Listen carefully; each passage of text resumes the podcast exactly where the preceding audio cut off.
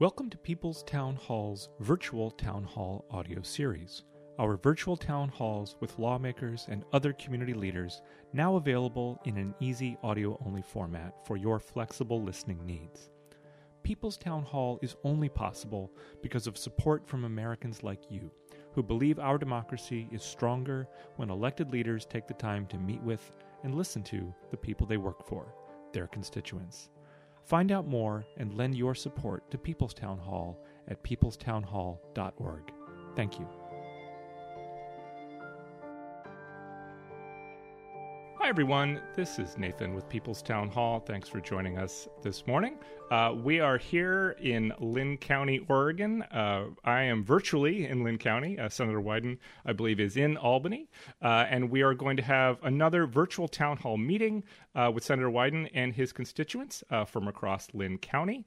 People's Town Hall, for those who do not know us, is a nonpartisan nonprofit organization dedicated to the simple idea that our democracy is stronger and better when our elected leaders take regular occasion to meet with and listen to the people they work for. Uh, we do not ask people's party affiliation, we do not ask who you voted for, or even if you voted. If you're a constituent uh, and you have a topic to raise at these town halls, uh, you are welcome. So, uh, Senator Wyden, thanks so much for joining us. Hey, Nathan, thank you for doing this. And uh, Good morning to everybody in beautiful Linn County. Uh, I am at the uh, Linn Benton Com- Community College campus in the community. It is a cold and chilly day in wonderful Linn County. And this is not about giving filibusters, this is about listening to you. But I do want to make note, in addition to wonderful education here at the community college. Linn County just has got to be the best place on the planet for taking care of veterans. And I'm so, so pleased that that's the case and very proud of that. And people talk about it with me constantly. So, this is part of a commitment I made to Oregonians. We were choosing our first new senator. I'd have an open meeting to everyone in all 36 counties. So this is town hall meeting number 1012 of the meetings that I committed to do to Oregonians. There are no subjects off limits. Nathan, thank you to People's Town Hall for throwing open the digital doors of government. And I'm just going to touch on a couple of couple of issues that relate to what I call the Oregon way, which is just to listen to the community, focus on what's uh, important. We've had some successes, you know, recently, everything from the $1.5 million to expand the new composting facility at the Albany Millersburg Water Reclamation Facility helps to build a stronger quality of life in rural communities. Very proud of what we've been able to do with respect to both fire prevention. I wrote the law to uh, make it impossible to raid uh, fire prevention money for other uh, purposes. Secure rural schools legislation has been so important for schools and uh, and roads. And I think after the big fires, we knew that we had to do a better job of improving broadband. And during the uh, Recovery Act, we were able to get additional funds uh, for uh, high speed uh, internet, and that's been important to a huge number of rural residents in Linn and uh, Polk uh, counties, both. today we're in Linn, and also additional money for mental health services, and have been very proud to have been able to work closely with Commissioner Nyquist on the intermodal reload facility, which can allow semi trucks to haul shipping containers to Millersburg, where containers would be reloaded onto rail cars headed to ports of Portland, Tacoma, and Seattle. And a big chunk of ARP dollars, the recovery uh, program dollars, were uh, focused on that. So this is really a chance to listen. Uh, Albany is a long way from Washington, D.C., and I think sometimes rural folks feel that for all practical purposes, Washington, D.C. might as well be Mars for all the connection it has with their lives. So, what I'm here to do is to kind of shorten that distance, respond to what residents uh, have on their mind today, and no subjects off limits. I think uh, I heard from you, uh, Nathan, that you got lots of folks interested in some uh, issues that the community's been uh, talking about a lot lately, and let's just go right to them. Terrific. Uh, first up, we have Cindy from Brownsville. Hi. There you are, Cindy, on my screen. I'm here. um, well, first, I want to thank you for introducing the River Democracy Act. Um, and this isn't my question, but I hope you'll let us know what we can do to help get that bill passed right. before the end of this hour. Right. Um, and I, Senator Wyden, I assume that you agree that forest defense is climate defense. Very much so. Yeah. And that mature and old growth forests are more resilient to wildfire. And these mature and old growth forests should be permanently protected on public lands. And they're not. Um, I just want to know how how you and this administration could could help create a paradigm shift for management um, by the United States Forest Service from timber harvest for short term gains to preservation of forests to preserve the earth? Great question, Cindy. And I think we're taking some steps, not as uh, aggressive as you and I would like, but taking some steps in the right direction. You know, the president has announced a major uh, effort with respect to uh, addressing these long term issues. And I feel very strongly about it because so much of what we've done in forestry really hasn't picked up on sensible science. For example, I've been the leader in the Congress in terms of promoting prescribed burns.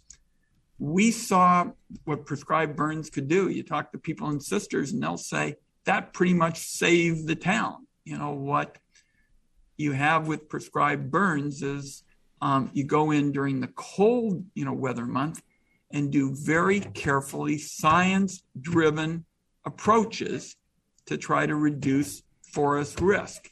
And you bring together scientists and environmental folks and forestry, timber people, and the like, and you really think it through. It is kind of like almost an environmental ethic built around stewardship. You know, there are stewardship contracts. I was able to get one that saved the mill and John Day. So there are a lot of pieces to this puzzle.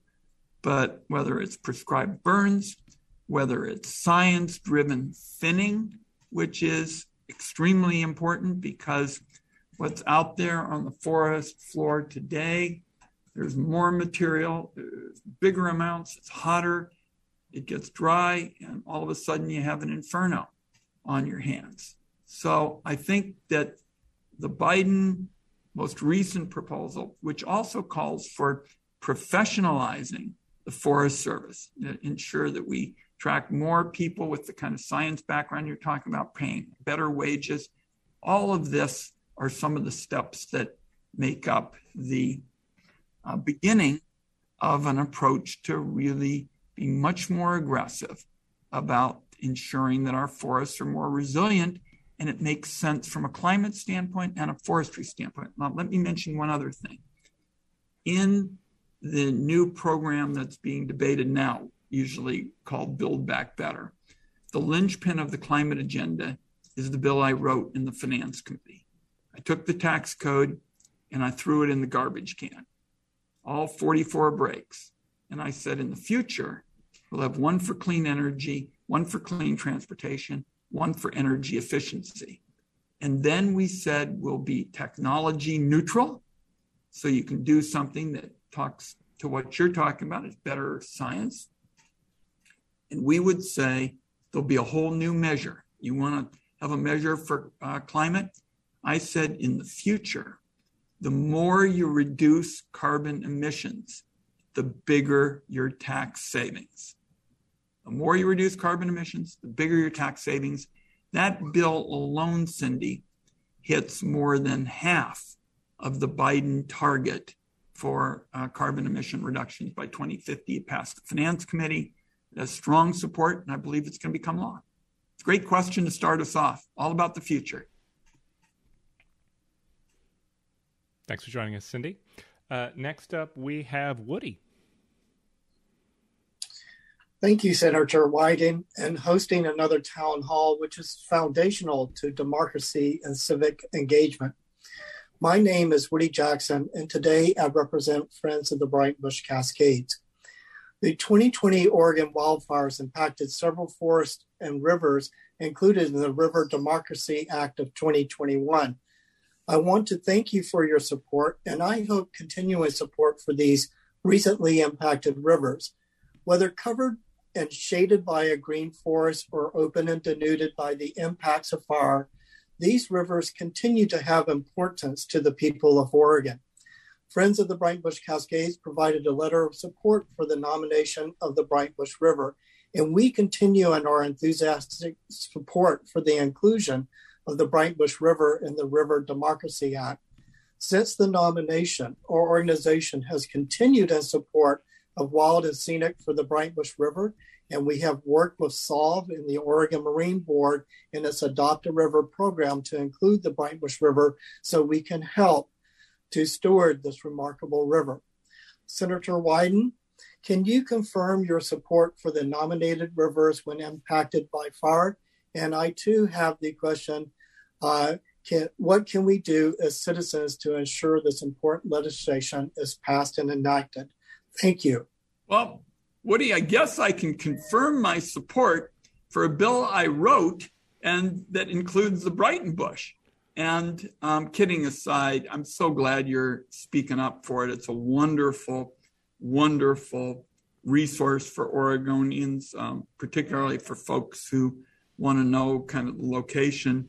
Uh, we really wanted to protect uh, the Breitenbush upstream from Detroit. So good work so appreciate your speaking out with uh, with community groups. And here's the thing: recreation is a big economic engine for this area.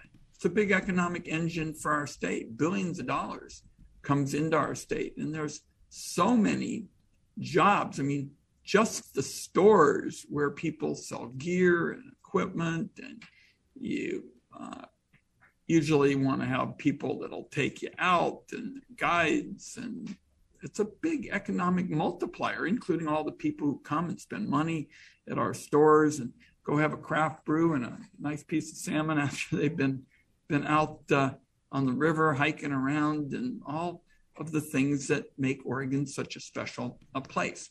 Now, the River Democracy Act also protects private property people have asked about that and does more to protect us against fire because we work very closely seeking the advice of the Forest Service on how to have fire protection zones. And rivers that are protected are required to have a fire protection plan in order to be aggressive in terms of fire prevention. So um, it's kind of for me a little bit like the town meetings is we went to the grassroots in Oregon to get people's opinion. This wasn't a bill written in Washington, D.C. We asked Oregonians to nominate rivers. That's what you all did. Three cheers for grassroots government. And there was an earlier comment about what folks could do uh, with respect to climate and rivers. Uh, clearly, political change doesn't start in Washington, D.C., and government buildings and trickle down. It's almost always grassroots up. And so I really encourage people to do just what you all are talking about. Great. Thanks for joining us, Woody. Uh, next up, we have Bill. Good morning, Senator. Um, a couple of side notes here. Um, First of all, I've been to your office in Washington, D.C. with the National Wildlife Federation a couple times, and you and your staff are top notch, very good listeners, and I really appreciate that. On another side note, several years ago, my wife, who works, it was an RN at Good Sam here in Corvallis, went to New Orleans to help with Katrina. And she became seriously ill, and you were very instrumental in getting her life flighted back here so she could get the medical care she needed. And I really appreciate that. I, I remember that. Good. How's she doing now? She is fine. She's not retired and uh, terrific. And, we, and, we need we need our nurses. Yes, and she always wanted me to thank you for that, and so I'd like to thank you that for that once again. My question is, or and I've been president of Northwest Steelheaders for several years, and uh, and where we like you know our our main concern obviously is the salmon and steelhead runs here in in the Pacific Northwest and Oregon, and primarily now with what you can involve yourself with is the spring chinook run on the Columbia River, where I have fished that for 40 years now, and we constantly see the runs going down, down, down, and the fishing season's shorter and shorter and shorter. And this affects the economy throughout the state and in Northwest. And the solution, obviously, one of the main solution is to uh, free the Snake River and have wild fish, wild Chinook, spring Chinook on the on the uh, Snake River. So those are our constrained species. And I would like to hear your comments on how we can can free the Snake River and return our runs. A recent study showed that we can, if we can free the Snake River, we can have 10 times the number of spring Chinook we now have. And also, as an advocate for wildlife, as you might know, that this will also help our orca population off the coast, off our coast, and and off of Washington, as they only their only food source is Chinook. Bill, you're making very important points, and I think you can tell from my approach to uh, the Bush and rivers and climate that I strongly favor those kinds of approaches that are preservation oriented and certainly include our wonderful spring Chinook runs.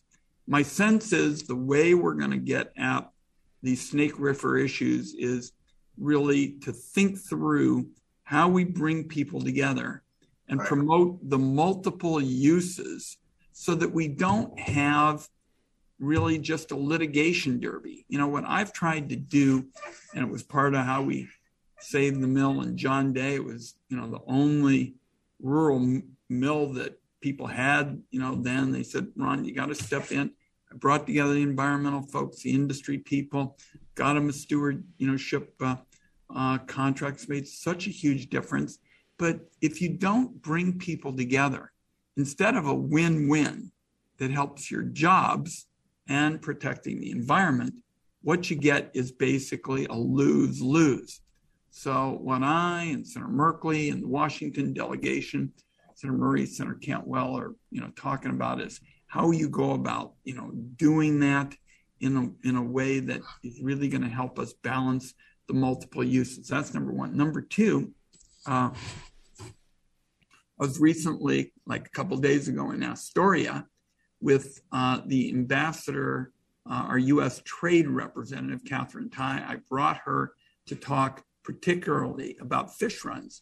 And I was amazed at the number of people who were talking about all the damaging practices, for example, that China uses, and how those practices can actually affect the well-being of fishers in um, in Oregon and on the coast and, and the like. So I'll have some more to say about that as well down the road. But multiple use is critical on the snake, and Ambassador, you know, Tai had some very interesting things to say about China. And some of the witnesses, probably people you know really well, said, Well, Ron, don't you think it's time for some kind of law so that uh, people, when they buy fish, they know where uh, it was caught?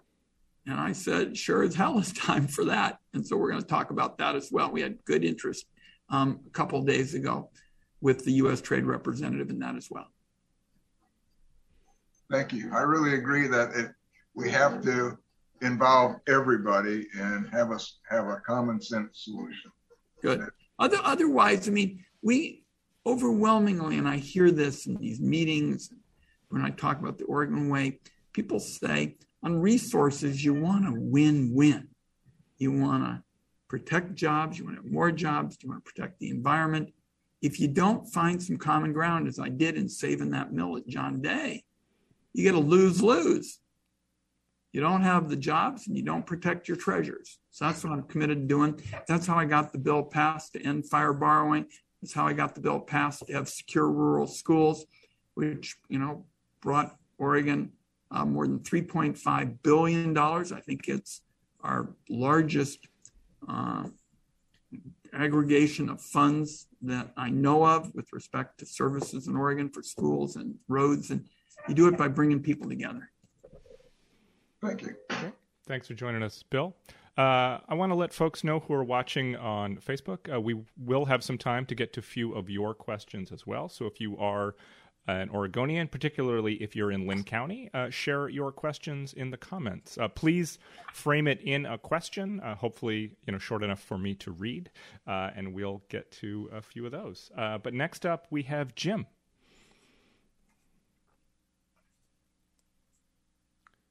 Jim, you are muted. Uh, feel free to unmute yourself. That'd help with that. Where, where, where's Jim? All right. Yeah, there we go. Morning, Senator. Hey, thanks for turning out on a cold, wonderful morning in Linn. Well, thank you very much for showing up here. I really appreciate you taking the time and effort to uh, help us solve some of these problems that we have in the area. Thank you. Uh, actually, I'm going to tag on to Bill Kramer's question and his comments on it. Uh, my ideas were basically the same on the, the salmon runs and the uh, dam removal. Now, I know that we have uh, the dam removal uh, proposed for a lot of people, but how are you going through the solutions to uh, negate all of the problems that are from like the uh, the fuel industry or the energy industries, the uh, the different railroad, different uh, problems that removing those dams would cause. well, it. Jim, your your point is very good, and I'm I'm glad to to be able to amplify a little bit. Those are some of the key economic groups. You know, obviously shipping. That was why I was glad to have the trade representative here. Something close to one out of three jobs in Oregon depends on trade. The trade jobs often pay better than do the non-trade jobs because there's a higher value add. And right here where I'm sitting at uh, the community, you know, college, not very far from here, are a lot of farmers who produce wonderful, wonderful crops, and um, they depend on global markets. I mean, Linn County is very sensitive to trade. So the reason I talked to Bill about the stakeholders is you got to have the shippers and the rail people and the fuel people and the like. And they're going to say, you know, point blank, you know, we want to know how somebody's going to make a living because we have, you know, jobs associated with it. And I've always said there are jobs on all sides here. There's jobs as it relates to recreation, there's jobs as it relates to fish protection. Let's all figure out how to find some common ground. And then, as I did before, you know, when things were really on the line in John Day, and you can talk to people about, about this, I brought everybody together. We saved the mill, and a lot of people are getting good salaries. And by the way, the number of environmental um, uh, differences in terms of litigation and the like has gone down as well. So you really do have to bring a little bit of, you know, the Oregon way. I like to think if Tom McCall got that question, he'd answer it a lot better than I would. But he'd talk about the same kinds of values, the same kinds of approaches. You notice, you know, I've been sitting here for a while, taking people's questions. Nobody said, what's the Democratic approach? What's the Republican, you know, approach? Hadn't been a bad comment in the House from residents of Linn County. People have been thoughtful, informed. They want to get results. They don't want to hear a bunch of blah blah blah from you know from government. You know, a lot of folks are hurting. You know, I was just thinking the other day, practically thousands of Oregon families have a family member who's struggling right now. So we we, we got to get some results. Thank you, Senator. Great. Well, well, well put by you, Jim and, and Bill. And I'm, I'm glad that you guys are kind of recognizing a big chunk of the Oregon way and what Tom McCall did and building coalitions around natural resources. That's what Roger Nyquist and you know a lot of the folks here locally are trying to do too. Thanks for joining us, Jim. Thanks. So we're going to go to a few um, online questions, uh, as well as some questions uh, sent along uh, by Linn Benton Community College students uh, who were unable to join us live here. Uh, but first, we have a question uh, from Valerie in Crawfordsville. who says, Senator, are you pushing the president to secure the border? And if not, why? I want to understand why our border is not secured with illegal immigrants uh, that can come across in millions every year. I'm really glad that Linn County residents um, want to go into this, you know, border issue because, like so many, you know, issues, I, I find that, you know, so often the, the choices aren't really representative of what we really need for our country. And by the way, my parents fled the Nazis in the 30s. Not all got out. My father was thrilled to serve in our army, where he was involved in dropping the propaganda pamphlets on the Nazis. He actually, we have pictures of him with bullhorns, you know, translating the terms of surrender from the Nazis to us. And my dad was honored recently as one of the Ritchie boys, you know, big 60 Minutes show about uh, Jewish kids who fled the Nazis and, and served in our um, war effort. So the Wyden family feels very strongly about this. And I will just start the discussion. I believe, um, Nathan, you said that was Valerie who just asked the question? That's Valerie, yeah. Okay. Valerie, I start with the proposition that we need two core values. Of course, we need to secure our borders. And I also think there is a strategy for doing that that is also humane. And let me kind of touch on what this is, you know, all about. Uh, I have voted for laws that have provided over $110 billion in border security. And many of the challenges we're having on these border crossings is this where drugs are coming in, this is where you have unauthorized entry. And question is, are we going to be smart about what we're doing? So, what I have supported is more officers, better equipment, where necessary, fencing and other barriers. I believe the, the Biden proposal is going to support additional funds to curb illicit activity, strengthen our security. I have to see all of the, the details. I think uh, all corners of our state believe that the immigration system is just flat out broken. And we need a system that promotes our security and allows uh, for a growing U.S. economy. And I'm looking at every tool in the Senate to move these priorities, you know, forward. But you know, people, you know, say what's being done on border security. I want us to have smart security. And I'll, I'll just say respectfully, you know, without getting into some big, you know, political brawl, I didn't think that there was a lot of value in the wall, but there sure is a lot of value in technology, officers, equipment, or necessary fencing, physical barriers. That's part of a smart security approach. And I think it can be done in a humane way. Great. Well, thanks for the question, Valerie.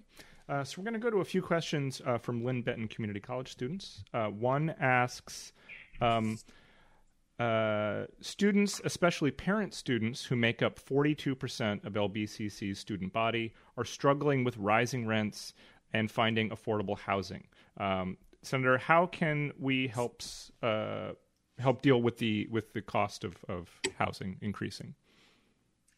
We're, I think it would be fair to say, across the state are really up against it when it comes to housing, and this is true of our state and our country. Right now, one in four renters in our state pays over half their take home uh, pay every month for rent. And the financial strain leaves so many families basically just one emergency away from real financial you know ruin.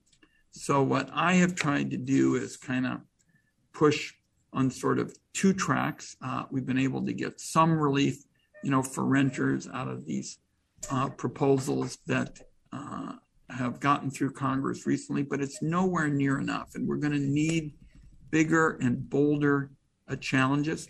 So i have uh, focused in terms of two areas that I think would really uh, help those parent uh, students uh, in my DASH Act, decent, affordable, safe housing for all.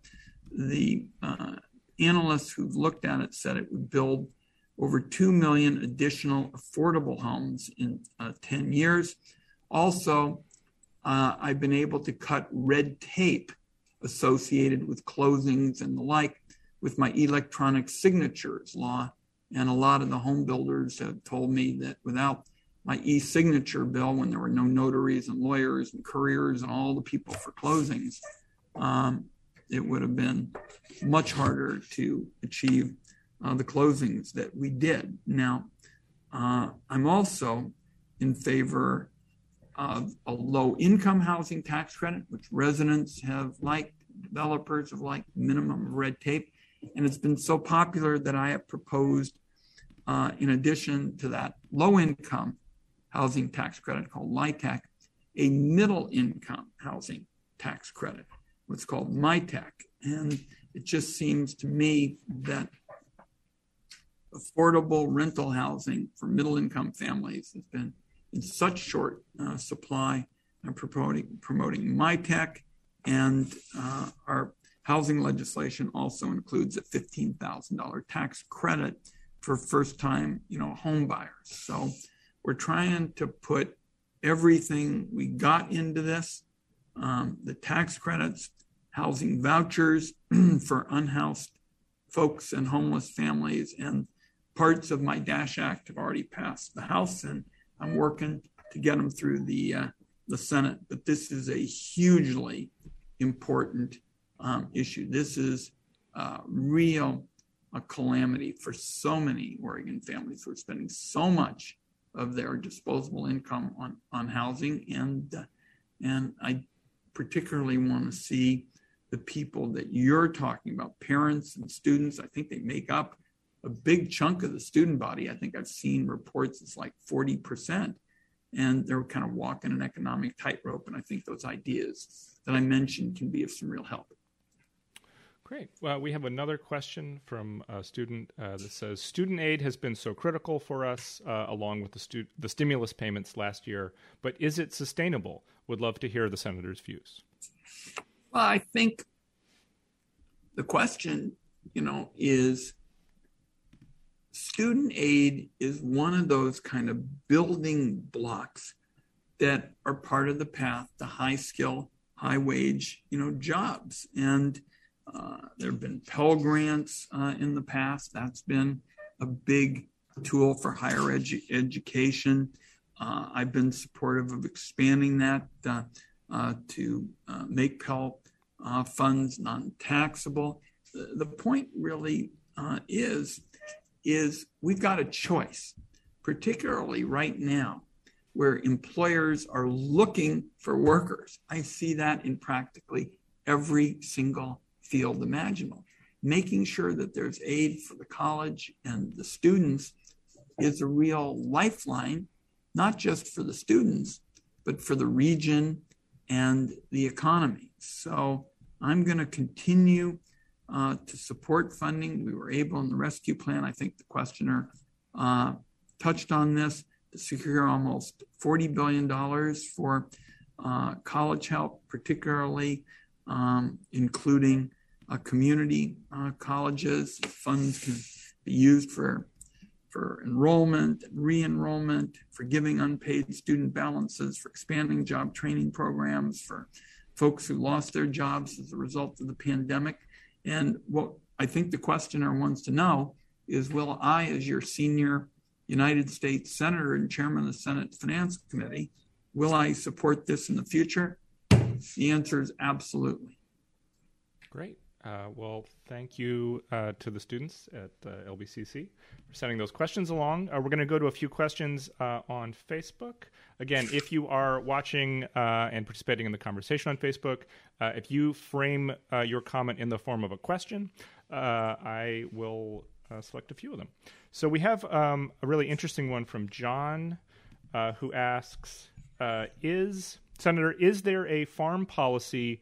That is going to encourage wheat production this growing season. The Willamette Valley, if it shifted from grass seed to wheat, could help in the upcoming food shortage. Uh, I, I think clearly we need, over the short term, some fresh policies to meet our needs for nutritious food, and wheat is right up at the top of uh, of the list. Um, tell me a little bit about uh, the support among farmers for uh, doing that. Grass seed has been so uh, important for decades in this this area. Tell me about how you might uh, uh supplement that with wheat. Well, uh, so John is commenting on Facebook. John, if you want to follow up with some some a response to the senator's question, I would be happy to read it on your behalf. Let, us let, do that. Let's let's have John. John, we'll move on to other questions. I'd like to hear some more about your idea. I think it's very attractive. Certainly, diversifying agriculture in our heavily ag um, areas like this one make a lot of sense. And I would just be interested in hearing how it would fit with uh, grass seed and um, other priorities for the valley. Great. I will uh, pass along John's response when we get it. Uh, so, going to move on to a question from Judith, uh, who asks um, our young people are struggling to find good jobs, yet the national unemployment rate is low. My daughter recently applied to a job. The employer received over 1,000 applications. Americans, especially young Americans, are having difficulty finding decent jobs. I, I'd like to know what field uh, the mom's daughter is in because I can tell you in healthcare alone, the number of jobs for people in nursing and folks in um, the respiratory uh, areas. I mean, that was so important in in the pandemic. There are a huge number of jobs, and our community colleges have really been front and center in terms of trying to promote those kind of healthcare services. But uh, if the mom can give me a little bit more information offline, we can refer her to some areas where um, employers are looking for people and they're paying good wages. Great. Well, Judith, if you want to uh, DM uh, People's Town Hall, um, happy to put you in touch with Senator Wyden's team. Or if you want to follow up in the comments uh, with additional info, I'd be happy yeah, to I pass mean, that along well.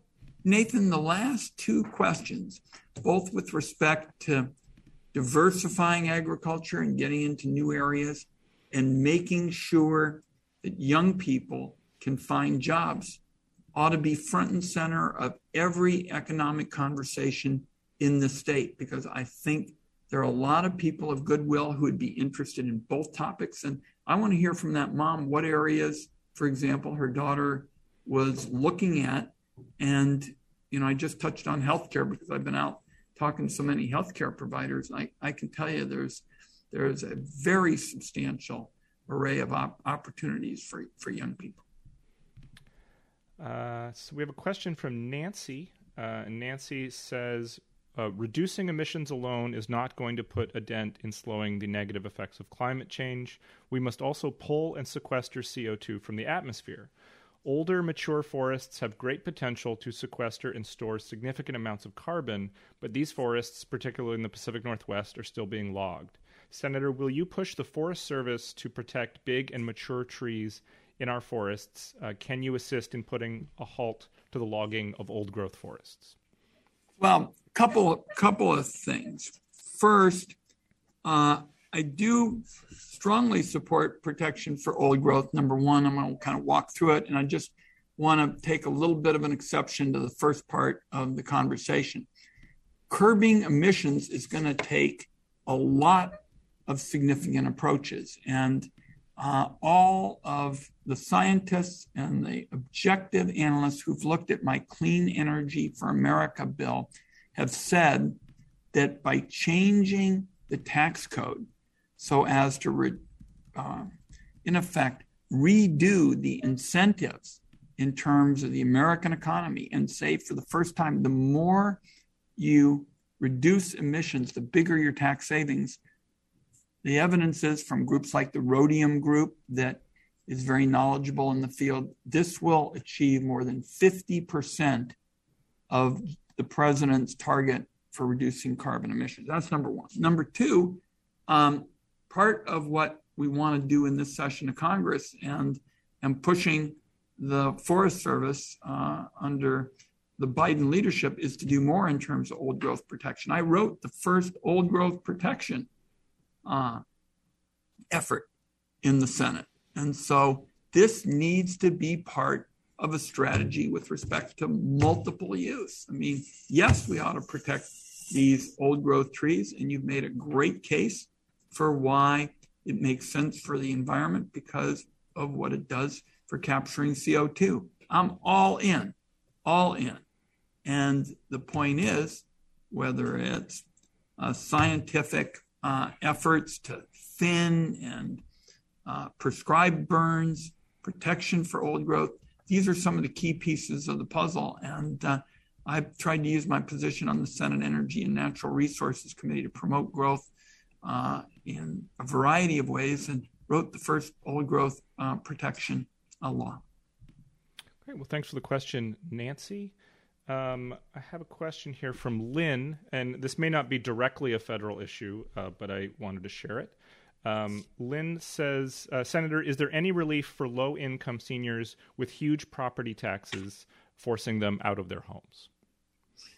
Well, um, the federal government in, in charge, you know, of uh, property taxes, but certainly there are multiple areas where the federal government can help seniors um, meet their financial needs. For example, I'm leading the effort to hold down the cost of prescription drugs in areas like insulin, where we've got many uh, older people and others who have uh, huge uh, diabetes um, uh, health challenges and uh, and costs. Diabetes uh, medicine, you know, insulin particularly, has increased many fold over the years, and it's not any different insulin. It's the same you know insulin. So uh, what I've tried to do, whether it's uh, holding down the cost of medicine, our efforts to hold down uh, the cost of food.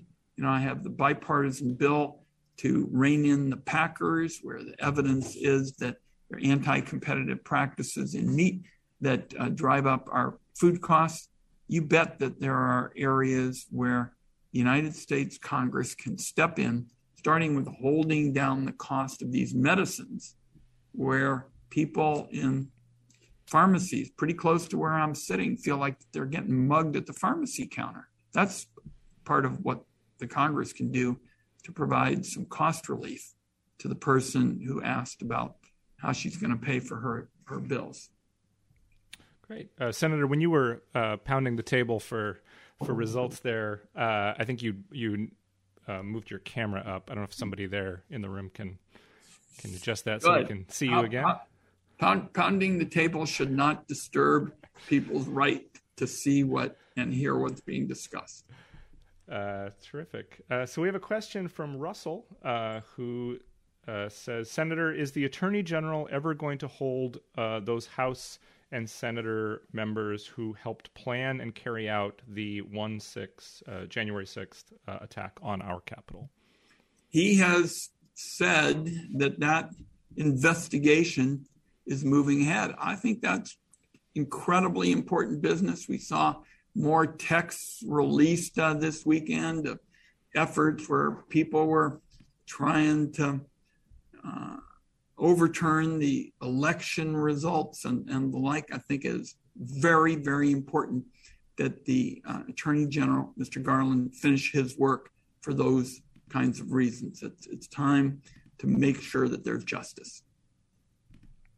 Great. Well, thanks for the question, Russell. Uh, we have a question from Ruth Ann. Uh, Senator Wyden, can you share your views on the FAIR Act that proposes a 5.1% pay raise in 2023 for federal workers and President Biden's budget proposal for a 4.6% pay raise in 2023? Uh, do you support either of these pay raises for federal workers? Yeah, I, I, I support fair living wages for all workers, including federal workers um, it's my understanding that the FAIR Act just passed the House. So I'm looking forward to reviewing it and getting into it in the Senate. And uh, if uh, the person asking the question can uh, get in touch with us, we'll we'll follow up. But you know, I've long been concerned about you know making sure that there are fair wages and uh, economic uh, rules for federal workers because if you don't, you make it harder to attract the quality people that folks in Linn County uh, and everywhere else want. So I'm in support of fair uh, wages. Uh, the FAIR Act passed the House, and uh, I'll be digging into it when Congress um, comes back this week. This week is going to be about getting around the state. I'm heading for uh, rural uh, Oregon right after Easter and looking forward to hearing from folks there. Terrific. Uh, I know we uh, already covered it in uh, two questions here on the Zoom, but Senator, I, I want to pass along the uh, Snake River dams topic is uh, an extremely popular one in the uh, in the comments, um, and I don't know if you had any. But it, yeah, I mean it. It is extremely popular because it sort of reflects Nathan where we want our state to go. You know, this is a huge resources question you know, we had folks, I think the first question involved uh, the spring uh, Chinook. Uh, there were questions relating to economic, you know, industries that would be affected, whether it's rail or shipping or fuel and, uh, and the like. And it very much lends itself for a discussion of how you really look at balancing the various kinds of issues in terms of coming up with a sensible position. You know, there are people who say, you know, it's all about just, you know, the economy. There are people that are saying all about, um, you know, preservation. I think you got to focus on both. And by the way, just simplifying things, as I mentioned, really misses the point. Some of the best efforts to promote clean energy and clean environmental practices are great jobs producers, very substantial, you know, jobs producers. So I think the reason you've got a lot of people coming back to the Snake River dams, and I'm glad that they are, is it really highlights what I call the need to bring people together, as we did in rural Oregon to save that mill in John Day, um, because you can get a win-win that way. And I think the evidence shows that if you basically stack the deck for one way at the expense of others or shortchange the right for people, you know, to be uh, heard, very often you don't get a win-win. You get a lose-lose. And to me, what Linn County has always been about, and you see it in the wonderful care that veterans get here and how people talk about veterans uh, here it's always been about appealing to common sense and fairness and bringing people together. And that's what I think public service is all about. You know, this is town hall meeting number 1012. Nobody in Oregon government has ever done anything like this, ever. And I did it because I said, you know, and particularly for rural areas, I'm from Portland. My only regret is I didn't get to play for the Trailblazers. Went to school on a basketball scholarship, but I was too small and I made up for it by being slow. But I'm not a United States Senator to represent the state of Portland. I'm a United States Senator to represent every nook and cranny. And that's why I'll be all over Eastern Oregon here in a couple days.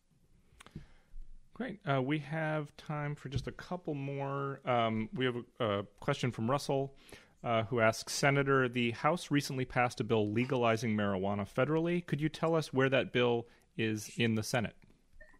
I'm very hopeful that we can move uh, on comprehensive uh, cannabis legislation.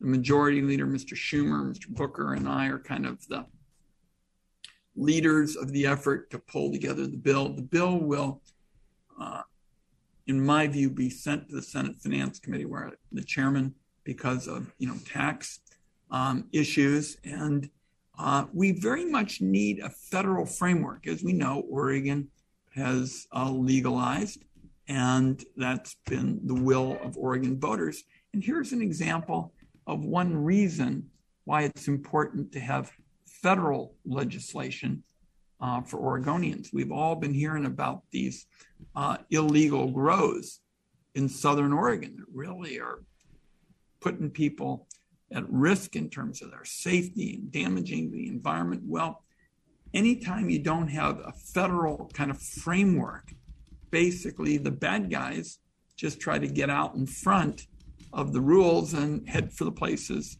where it's um, illegal. So we very much need a kind of federal framework here. And I want to get help for the small cannabis businesses. It's what's called 280E. Want to make sure that we deal with the banking rules, which is safety. But uh, Oregon has voted to legalize. And I think we also need a federal framework. And the most obvious example is um, we got to deal with these, these criminals that are um, taken advantage of the rules and, and are responsible for so much of the uh, illegal growth. Great. Uh, we have a follow up from uh, John who asked the question about wheat production. Uh, John yeah. says, John, very um, interested. Go to it. John says, uh, in the past few years, um, there's been an abundance of clover being planted. I'm sure it's good for the soil. Uh, I'm not a farmer, John says. Um, I just feel it is important to prepare for the upcoming, upcoming uh, worldwide wheat shortage. Uh, if there are folks who are farmers or, or involved in the, the farm industry uh, in the area, um, feel free to join our, our Benton County uh, town hall that is coming up later this afternoon. We'd love to include you. Yeah, I mean the the the basic proposition that John is offering up is that we need more opportunities for ag to generate more good and healthful foods. And I'm all in on that. And I'm just trying to get a sense of how some local farmers might see it and what it means for grass seed, or I think John suggested clover and different areas. Great. Uh, so we're going to f- uh, close uh, with a follow up question uh, by Woody. Uh, Woody, take it away.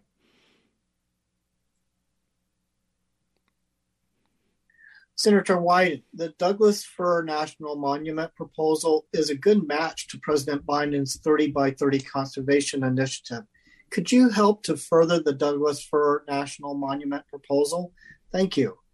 Thank, thank you, Woody. And we're, we're looking at it. And what I do with the monument proposals, and it's been kind of part of my approach on these issues is make sure that everybody knows before you go forward with the monument kind of effort, you give all sides a chance uh, to be heard. But you know what a what a fitting name, the Doug Fir Monument, and uh, again, it kind of sums up what's practically in our DNA, which is that we all love uh, Doug Fir. And um, just get me everything you have, Woody, and uh, we'll make it part of a kind of open discussion, which is how I always do these monuments. Terrific. Thanks for the question, Woody. Um, so that is it for our Linn County Town Hall. As I mentioned, we will be back in just a few hours at 3.30 p.m. Uh, in Benton County. Senator Wyden, any words for folks before then? Yeah, I, I want, of course, to wish everybody good holidays this uh, this weekend and say once again, Linn County the place that always comes through for veterans and you know looks at these issues as we've heard over this morning's discussion with you know common sense first and politics second has hit the right mark there has not been a bad comment or a question from Linn County in the House, not a single one. And I think that's kind of representative of what it's like when I'm here. I want to thank everybody. It's a busy weekend, a lot going on, and um, families are having a chance to get together and make some wonderful meals. And I wish everyone good holidays. Thank you for taking the time to come out and educate me. I don't have all the answers, not by a long shot. Sometimes I cast a vote at 11 o'clock and my wife calls me up and says, You blew that one, Buster. That was a bad vote. You should have done bump, bump, bump. And often callers, my wife included, right? And I'm not. So, um, because of town hall, we're trying to, particularly when there is so much understandable frustration about government and the failure to do what we're talking about here, which is try to bring people together. We're trying to make sure that Oregonians have a chance to be heard. I want to thank everybody for doing it. And this is part of the pledge I made Oregonians. And as long as I have the honor to represent all of you, this is the way we'll do it. We'll do it so that everybody, every county, every year has a chance to be heard. Thanks, Linn County. Thanks, Senator. We'll see everyone next time. Take care.